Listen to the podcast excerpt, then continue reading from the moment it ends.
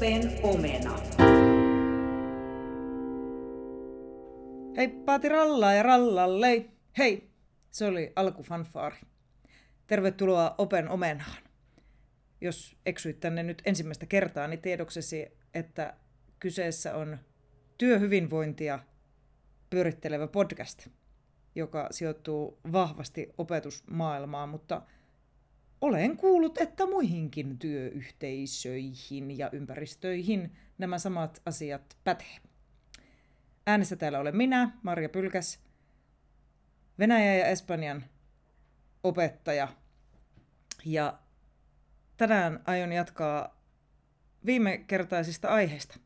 Viime kerralla puhuin opettajan työkuormituksesta ja se oli semmoinen suhteellisen opettajaorientoitunut jakso. Tänään on taas luvassa ehkä vähän jotakin semmoista yleismaailmallisempaa tarttumapintaa, kun käsittelyssä on teema arvot.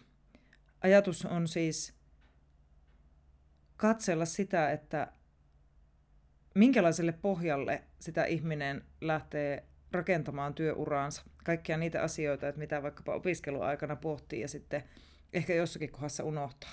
No niin, sillä mennään.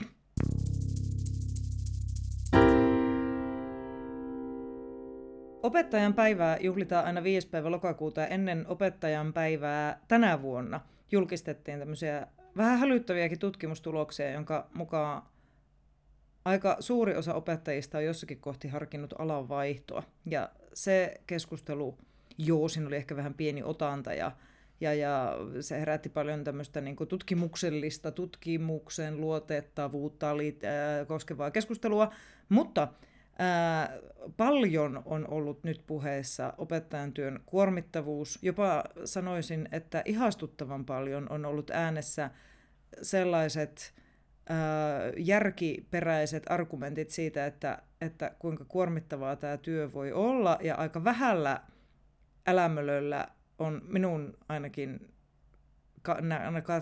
nähdäkseni päästy siitä, että sitä vastapäisestä huutelusta. Tarkoitan niitä huutelijoita, jotka huutaa, että kolme kuukautta kesälomaa ja töitä kaksi tuntia päivässä. No niin, no mutta kuitenkin. Ää, niinkin kovasti nyt on keskusteltu aiheesta opettajan työssä jaksaminen, että viimeisen opettajalehti on aivan pyhitetty kokonaan hyvinvoinnille, työhyvinvoinnille. Ja sekös minun mieltäni tietenkin ilahduttaa. Ja sieltäpä sitten poimin artikkelin, joka on otsikoltaan Tunnollisuudesta syntyy ongelma, jos työssä on liikaa vaatimuksia. Kyllä, I agree. Ää, tässä artikkelissa äänessä on muun muassa Työterveyslaitoksen tutkijana työskennellyt Jari Hakanen, joka on tehnyt jo vuonna 2004 väitöskirjan. Ja väitöskirjasta tämmöinen lainaus, ei varmaankaan suora, mutta lainaus kuitenkin. Opettajien työhyvinvointi on eräänlainen vaakakuppimalli, missä työssä voi olla kuormittavia tekijöitä, kuten kiirettä, huonosti motivoituneita oppilaita ja monenlaista kuormitusta aiheuttavia työrooleja, mutta toisessa vaakakupissa on mielekästä työtä. Itse olen siinä käsityksessä, että opettajilla tätä mielekkyyttä on työssä keskimäärin hyvinkin paljon. Mielekkyys, tämä oli siis Jari Hakanen, joka tällä lailla kirjoitti vuonna 2004 väitöskirjassaan. Miete, mielekkyys on semmoinen, semmoinen sana toisaalta hirviö ja paholainen ja toisaalta kauhean semmoinen ihana ja armollinen sana. Mutta mielekkyys on semmoinen sana, mitä viljellään tämmöisessä työhyvinvointikeskustelussa minun mielestä aika runsaasti. Ja nytpä lähden pohtimaan sitten sitä mielekkyyttä. Työn mielekkyyttä, mitä ainakin tässä väitöskirjassa koetaan, että opettajan työssä on aika runsaasti, mutta sitten jos opettajilta kysytään oman työn haasteista, niin mielekkyys nousee aika ensimmäisenä esille sitten siinä kohti, kun pitäisi ruveta miettimään, että mikä on nyt pielessä, niin mielekkyys koetaan usein olevan vähän niin kuin muiden asioiden takana piilossa tai ehkä väliaikaisesti hukassa tai jotakin muuta vastaavaa. Ja minä uskon, että mielekkyys on semmoinen asia, joka liittyy kovasti siihen niin sanottuun perustyöhön, jota usein näissä keskusteluissa myös peräänkuulutetaan, että pitäisi olla enemmän aikaa tehdä sitä perustyötä, mutta sitä ei ihan hirveästi koskaan missään määritellä, että mitä tarkoittaa opettajan perustyö. Ja se taas on sellainen asia, minkä jokainen opettaja uskon määrittelee siinä vaiheessa, kun opiskelee opettajaksi tai on ikään kuin uransa alkuvaiheessa. Niin silloin meillä on mielessämme, että mikä on sitä perustyötä ja mikä on niin se ydin, mitä mä haluan tällä mun ammatillani saada aikaan tai edesauttaa. Tämä pätee varmasti moniin muihinkin ammatteihin kuin opettajan työ. Eli mikä tekee just tästä minun työstä just niin spesiaalia, että minä haluan tälle alalle lähteä ja tällä alalla pysyä. Eli nyt ollaan niiden arvojen äärellä. Käsi pystyyn se opettaja, joka siinä vaiheessa kun opiskeli opettajaksi, niin ajatteli, että kyllä minä haluan ehdottomasti harjoitella toimintaa opetussuunnitelmauudistuksissa. Minun osaaminen, osaamiseni liittyy ehdottomasti arvioinnin uudistamiseen, taitotasotaulukoiden tuijottelemiseen, epämotivoituneiden oppilaiden motivointiin tai, tai jonkun sortin hankehumppaan, että se on nyt sitä, mitä minä haluaisin tehdä. No, vähän provosoin hupsista. Minä uskon, että aika monella opeta- opettajan uralle lähtevällä on sitten minkä tahansa asteen tai alan opettaja, niin se, se peruslähtökohta liittyy jollakin lailla siihen sen lapsen tai nuoren kohtaamiseen, Ma- mahdollisesti myös aikuisen. Mutta että se arvopohja on jossakin siellä, että semmoisissa asioissa kuin, että haluan tukea ihmisen kasvua, että haluan olla mukana tässä tuota niin, kasvatusprosessissa jossakin vaiheessa, tai että, että haluan opettaa näistä ihmisistä kunniallisia kansalaisia, tai jotakin tämmöistä. Jotakin tällaista. Minä muistan, että kun minun piti kirjoittaa viimeisenä opiskeluvuotena niin opetusfilosofiaa, niin mä kirjoitin sinne jotakin kunnioittamisesta. Kirjoitin sellaisia asioita kuin, että, että, että ää, minä kunnioitan oppilaani halua oppia se asia, jonka minä jo osaan, ja vastavuoroisesti minä odotan, että se minun oppilaani kunnioittaa minua, koska minä osaan sen jo, ja hän ei. Näin, vähän oli kaunis ajatus ja varmaan sain sen kuulostamaan paperilla pikkasen vähemmän kyyniseltä mitä tänään, mutta tuota, niin, ää, tämä ajatus aina välillä pulpahtaa päähän, mutta kun se pulpahtaa päähän, niin se ei kyllä pulpahda sillä lailla semmoisissa onnistumisen hetkissä, koska niitä hyvin harvoin on. En tarkoita siis ylipäänsä onnistumisen hetkiä, vaan, vaan että tuo lausahdus tulisi toteen, niin sen onnistumishetki. Oi että, kylläpäs sitä kuulostaa leipääntyneeltä. Suokaa anteeksi, se ei ollut tarkoitus. Ää, opettaja-lehdessä 80. Tämä on opettajalehtijakso, oikein. 8. päivä 10. eli edellisessä opettaja-lehdessä on pääkirjoitus. Hanna Ottmanin, eli OAJin viestintäjohtajan pääkirjoitus, jossa lukee tällä viisi. Kun korkeasti koulutettu osaava opettaja ei saakaan resurssien puutteessa tehdä työtään kunnolla, turhautuminen on kovaa. Oman työn humaanien tavoitteiden ja vaatimusten ristiriita todellisuuden kanssa voi olla lähes kestämättömän suuri, etenkin kun häviäjänä on lapsi ja nuori. Ja nyt ollaan asia ytimessä.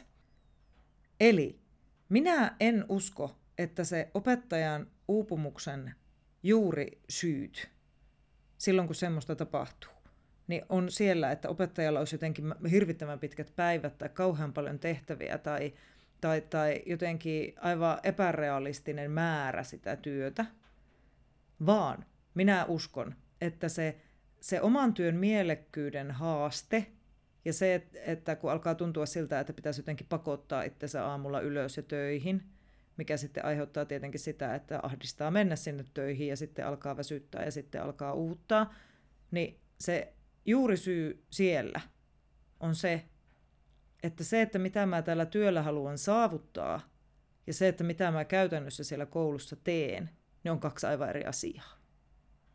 Eli, eikö kuulosta aika semmoiselta äh, fundamentaaliselta ristiriidalta? Minun mielestä ainakin kuulostaa. Eli että jos mä oon halunnut ää, opettajaksi opiskellessani ja alalle lähtiessäni ja satsatessani, niin mä oon jotenkin ajatellut, että mä haluan kasvattaa kieltenopettajana semmoisia kansainvälisiä kansainvälisiä erilaisissa tilanteissa sukkuloivia lapsia ja nuoria, mahdollisesti aikuisia. Ja, ja se mun opetukseni perustuu siihen kunnioitukseen, mole, molempiin suuntiin menevään kunnioitukseen. Ja mä haluan toimia jotenkin porttina, porttina maailmoihin, jotka voi aueta ainoastaan kielitaidon ja kulttuurituntemuksen avulla. Nämä on myös niitä asioita, mitä kirjoitin sinne opetusfilosofiapaperiini silloin joskus aika kauan aikaa sitten. Niin nämä oli niitä asioita, mitä minä halusin edesauttaa ja mihin mä halusin, niin kuin, missä mä halusin olla osana. Niin sitten kun mä menen sinne kouluun, niin se todellisuus onkin sitten sitä, että mun pitää taistella ensinnäkin, että mä saan olla jossakin luokkatilassa, koska mulla ei ole omaa luokkaa ja mun pitää aina olla jonkun toisen luona ikään kuin kylässä. Siitä pitää ensimmäisenä aloittaa taistelu. Sen jälkeen mun pitää aloittaa taistelu siitä, että minkä takia tätä valinnaista kieltä ei saa lopettaa, vaikka ei kiinnosta yhtään. Ja sitten mä teen sitä muutaman tunnin. Ja sitten mä yritän arvioida niitä mun napuloita siellä tämmöisen uuden arviointitaulukon mukaan, johon mä oon perehtynyt aivan liian monta tuntia tässä viimeisten vuosien aikana. Ja sitten ää, sen lisäksi istun sitten jossakin, voi hyvänä, aika onneksi kikyä ei enää ole, mutta esimerkki tulee nyt kuitenkin sieltä, niin jossakin, jossakin pakollisessa kilpailukyvyn kohottamis iltapäivä seminaarissa perjantaina kolmesta kuuteen, missä pohditaan jotakin sen, sen hetkisen tilanteen kannalta aivan irrelevanttia asiaa, niin voi hoppista keikkaa, kun alkaa vähän väsyttää. Alkaa vähän tuntua siltä, että nyt tämä ei ole enää tämä ydin ihan hallussa. Alan olla aika kaukana siitä, mitä voisi sanoa jollakin lailla perustyöksi. Ja ennen kaikkea alan olla ihan todella kaukana siitä, että mitä mä ajattelin, että tämä työ on. Ja mitä mä haluaisin, että tämä työ on.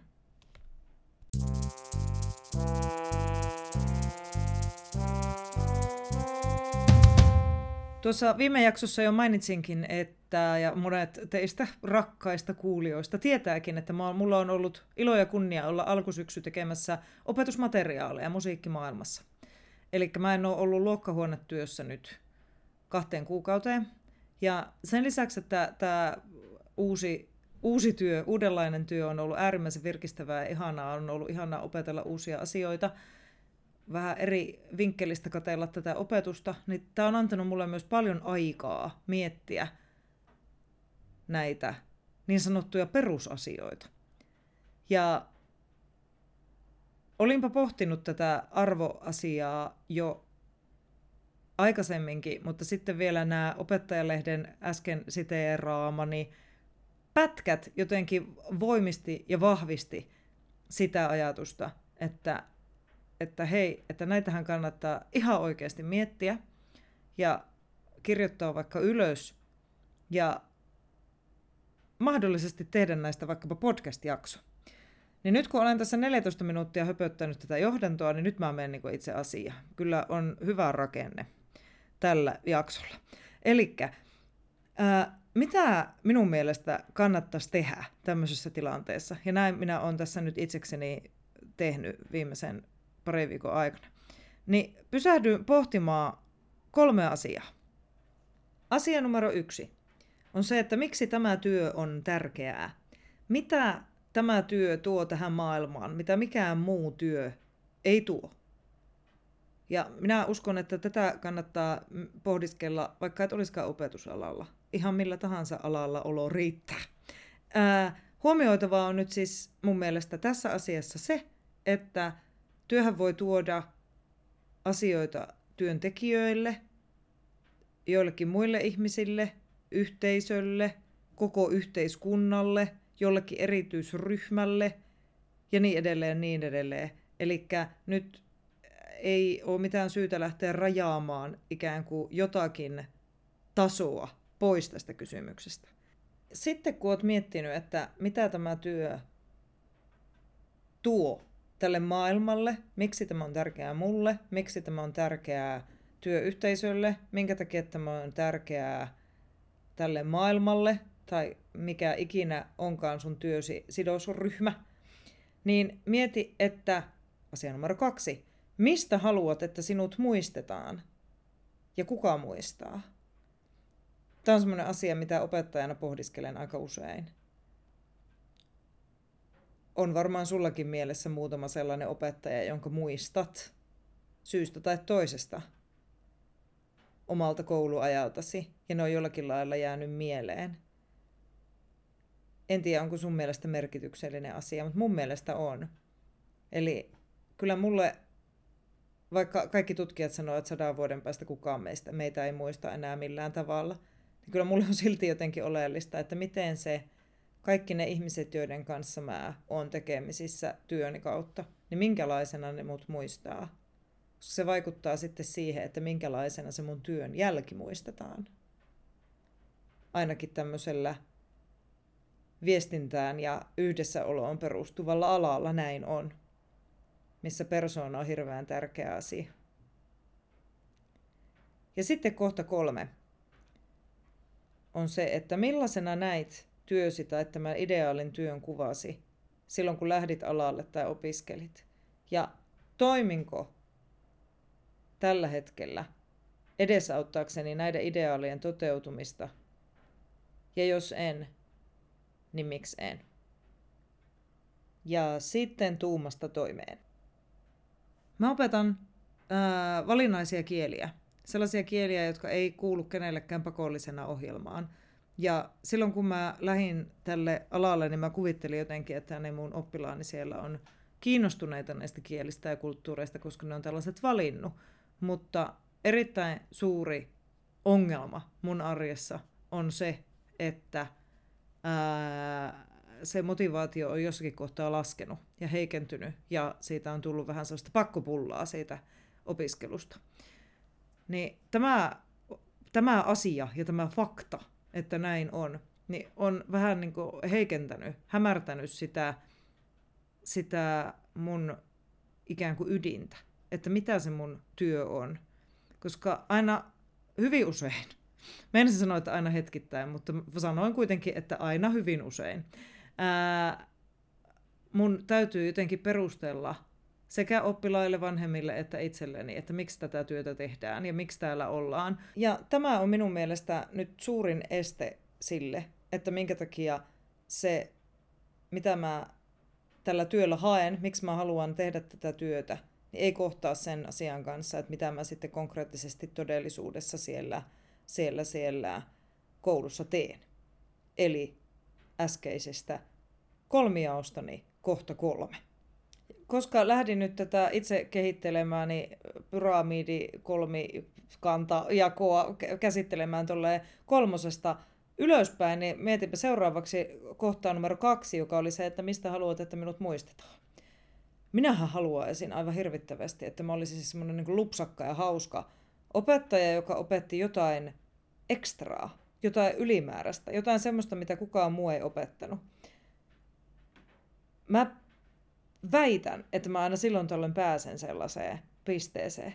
Mulla oli aikanaan yksi sellainen ihana seiskaluokan Venäjän ryhmä, joka tota, niin, sanoi, että, että nämä Marjan tunnit on tällaisia, tällaisia yleissivistyskeskiviikkoja, koska me juteltiin siellä Venäjän tunnilla aivan hirvittävä määrä kaikkea muutakin kuin sitä itse Venäjää, ja Venäjän yhteiskunta ja, ja, ja, ja historia tuntuu kiinnostavaa aivan hirvittävästi, varsinkin yläkouluikäisiä, joskus myös alakouluikäisiä, niin se kirvoitti meitä keskustelemaan esimerkiksi erilaisista ismeistä, siitä, että mitä ne tarkoittaa ja, ja miten ne on historiassa ja, ja tälläkin hetkellä yhteiskunnassa näkyvissä.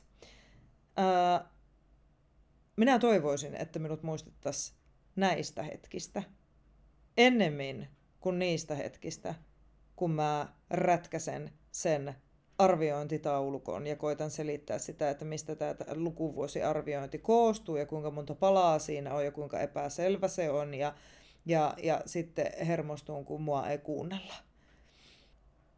Ja kun nyt sitten tämä kolmonen ja kakkonen mielessäni pohdiskelen tuota ykköstä, että miksi tämä mun työ on tärkeää, niin kyllä minun mielestä kieltenopettajan työ on tärkeää siksi, että kieliä ja kulttuuria osaamalla ja ymmärtämällä me ymmärretään maailmassa toisiamme. Ja tähän päästään nyt esimerkiksi niillä yleissivistyskeskiviikoilla aika hyvin. Ehkä jopa paremmin kuin sillä, että osataan Venäjän kuusi sijamuotoa tai preterititaivutus etuliitteillä. Huomasitteko, mihin päädyin? No minä päädyin tasan siihen, mitä mä ajattelin, että tämä mun työni olisi silloin, kun tälle alalle lähdin ja kun tätä opiskelin ja kun kirjoitin sitä opetusfilosofiapaperia. Tadaa! Tähän voisin leikata semmoset mahtavat aplodit. No Eva. Todellisuudessa varmasti tämmöinen arvopohdinta vaatii ehkä vähän semmoista syvällisempää, syvällisempää alasistumista ja varmaan vähän useammankin pohdinnan. Tuskin mä nyt ehkä tässä tulin ratkaiseeksi ihan kaikkia ongelmia. Mutta kyllä mä oon sitä mieltä, että mun kannattaisi palata takaisin siihen, mistä mä oon ikään kuin lähtenyt.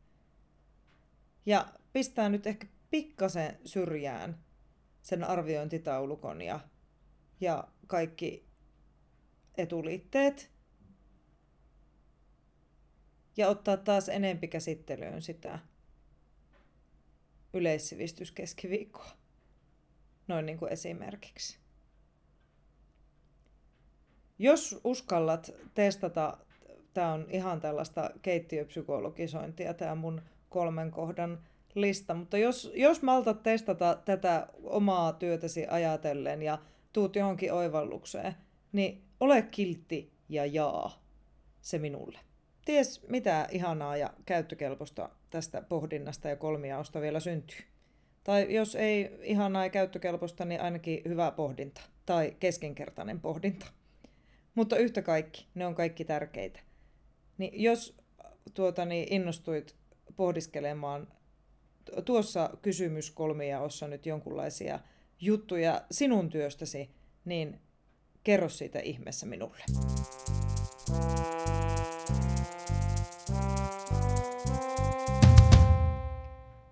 Open omena alkaa siirtyä pikkuhiljaa jo tämän jakso ehtoo puolelle, mutta ennen kuin lopetan, niin tähän haluan tehdä loppuun muutaman minuutin pyhittää sellaiselle ajattelulle, että miksi näitä ydinsisältöjä kannattaa aina välillä vähän kirkastaa itselleen. palaan tähän alanvaihtoasiaan. Ja olen sitä mieltä, että tänä on joku jonnekin kirjoittanutkin, että on ihan eri asia millä tahansa alalla se, että mietiskelee alanvaihtoa, kuin se, että oikeasti lähtee aktiivisesti toteuttamaan alanvaihtoa. Ja ää, valehtelisin, jos väittäisin, että en ole koskaan ikinä milloinkaan miettinyt opettajan työstä siirtymistä joihinkin muihin tehtäviin syystä tai toisesta, mutta ehkä enimmäkseen ne syyt on kuitenkin siellä kuormitus ja väsymys puolella. Mielekkyys on myös sana, jonka liittäisin tähän pohdintaan. Ää, kun pohdiskelen sitä, että, että, että alanvaihto ja alalla pysyminen – niin hyvin herkästi menen pohtimaan sellaista asiaa tai lähden niin miettimään väenvängellä sellaista asiaa, että miten jaksaisin tällä alalla mahdollisimman pitkään. Ja niin kauan kun mä pohdin sitä, niin mua vähän ahistaa. Eli sitä, että, että jos mä en koskaan ollut kauhean hyvää tekemään mitään viisivuotissuunnitelmia, mutta jos nyt sellaiseen oikein niin heittäydyn ja pohdiskelen, että hei, että, että tällä opetusalalla ja vaikka nyt ihan tässä tämänhetkisessä työssäni, niin, niin, niin että jaksaisinko olla viisi seuraavaa vuotta, niin kyllä ensimmäisenä tulee semmoinen ajatus, että en. Mikä on vähän hälyttävää, kyllä. Mutta mitä enemmän sitä pohdin, niin sitä enemmän olen sitä mieltä, että mun ei kannattaisi edes miettiä sitä viittä vuotta. Vaan mun, pitäisi kann- mun kannattaisi ihan oikeasti miettiä ennemmin sitä, että mitä mä teen ensi viikolla. Ja onko mulla ensi viikonloppuna, kun viikko on ikään kuin takana, niin onko mulla ensi viikonloppuna hyvä olla. Ja kun mulla nyt on ollut tässä tätä aikaa vähän enemmän miettiä tätä työni luonnetta ja sitä, että mitä mä arvostan tässä työssä, niin olen tullut siihen lopputulemaan, että se ratkaisu löytyy sieltä työn ydinasioista. Ne ydinasiat on joskus hukassa ja se on ikävää, mutta me voidaan tehdä sille aika paljon itsekin, että ne ei hukkuisi sen kaiken hankehumpan ja kehittämistyön ja kokousten ja mitä ikinä siellä koulutyössä onkaan, niin niiden kaikkien asioiden taakse, vaan että se ydin, joka mulle oli nyt se kulttuurien avautuminen ja keskinäinen arvostus, niin niiden asioiden alle. Koska minä uskon, että ne on ne asiat, jotka saa mut jaksamaan ensi viikolla ja tässä kuussa ja joulun jälkeen. Ja ehkä mahdollisesti oikein hyvinkin sen seuraavat viisi vuotta.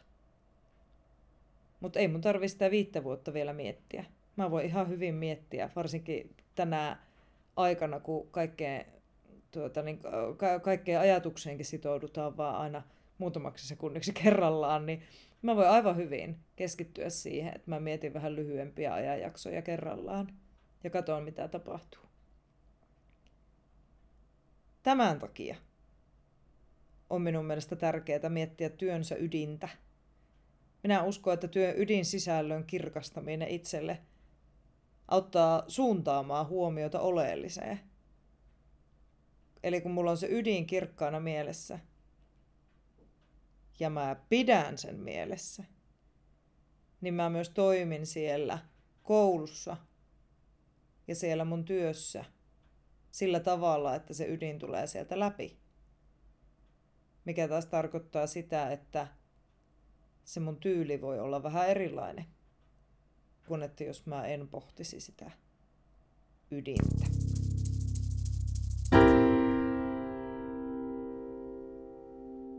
Open omena se tulee pikkuhiljaa päätepysäkille. Eli on aika sanoa hyvästit ja ensi kuuhun. Herättikö tämä kertainen jakso, arvojakso sinu, sinussa jonkinlaisia ajatuksia tai heittäydyitkö ehkä mahdollisesti pohtimaan oman työsi ydinarvoja ja ydinsisältöjä? Jos teit näin, niin kerro siitä ihmeessä minulle. Nykäse hihasta, pistä viestiä, Facebookista minut löytää tai kirjoita sähköpostia. Osoite on marja.teach.gmail.com eli marja.teach.gmail.com ja jutellaan ihmeessä lisää. Kuten tuossa jo totesinkin, ties mitä tästä vielä kehkeytyy. Kuukauden päästä taas aivan erilaiset kujeet. Ettepä vielä tiedäkään, enkä tiedä minäkään, mitä sitten. Mutta jotakin yhtä jännittävää todennäköisesti. Mutta nyt, heippa tirallalla! Thank you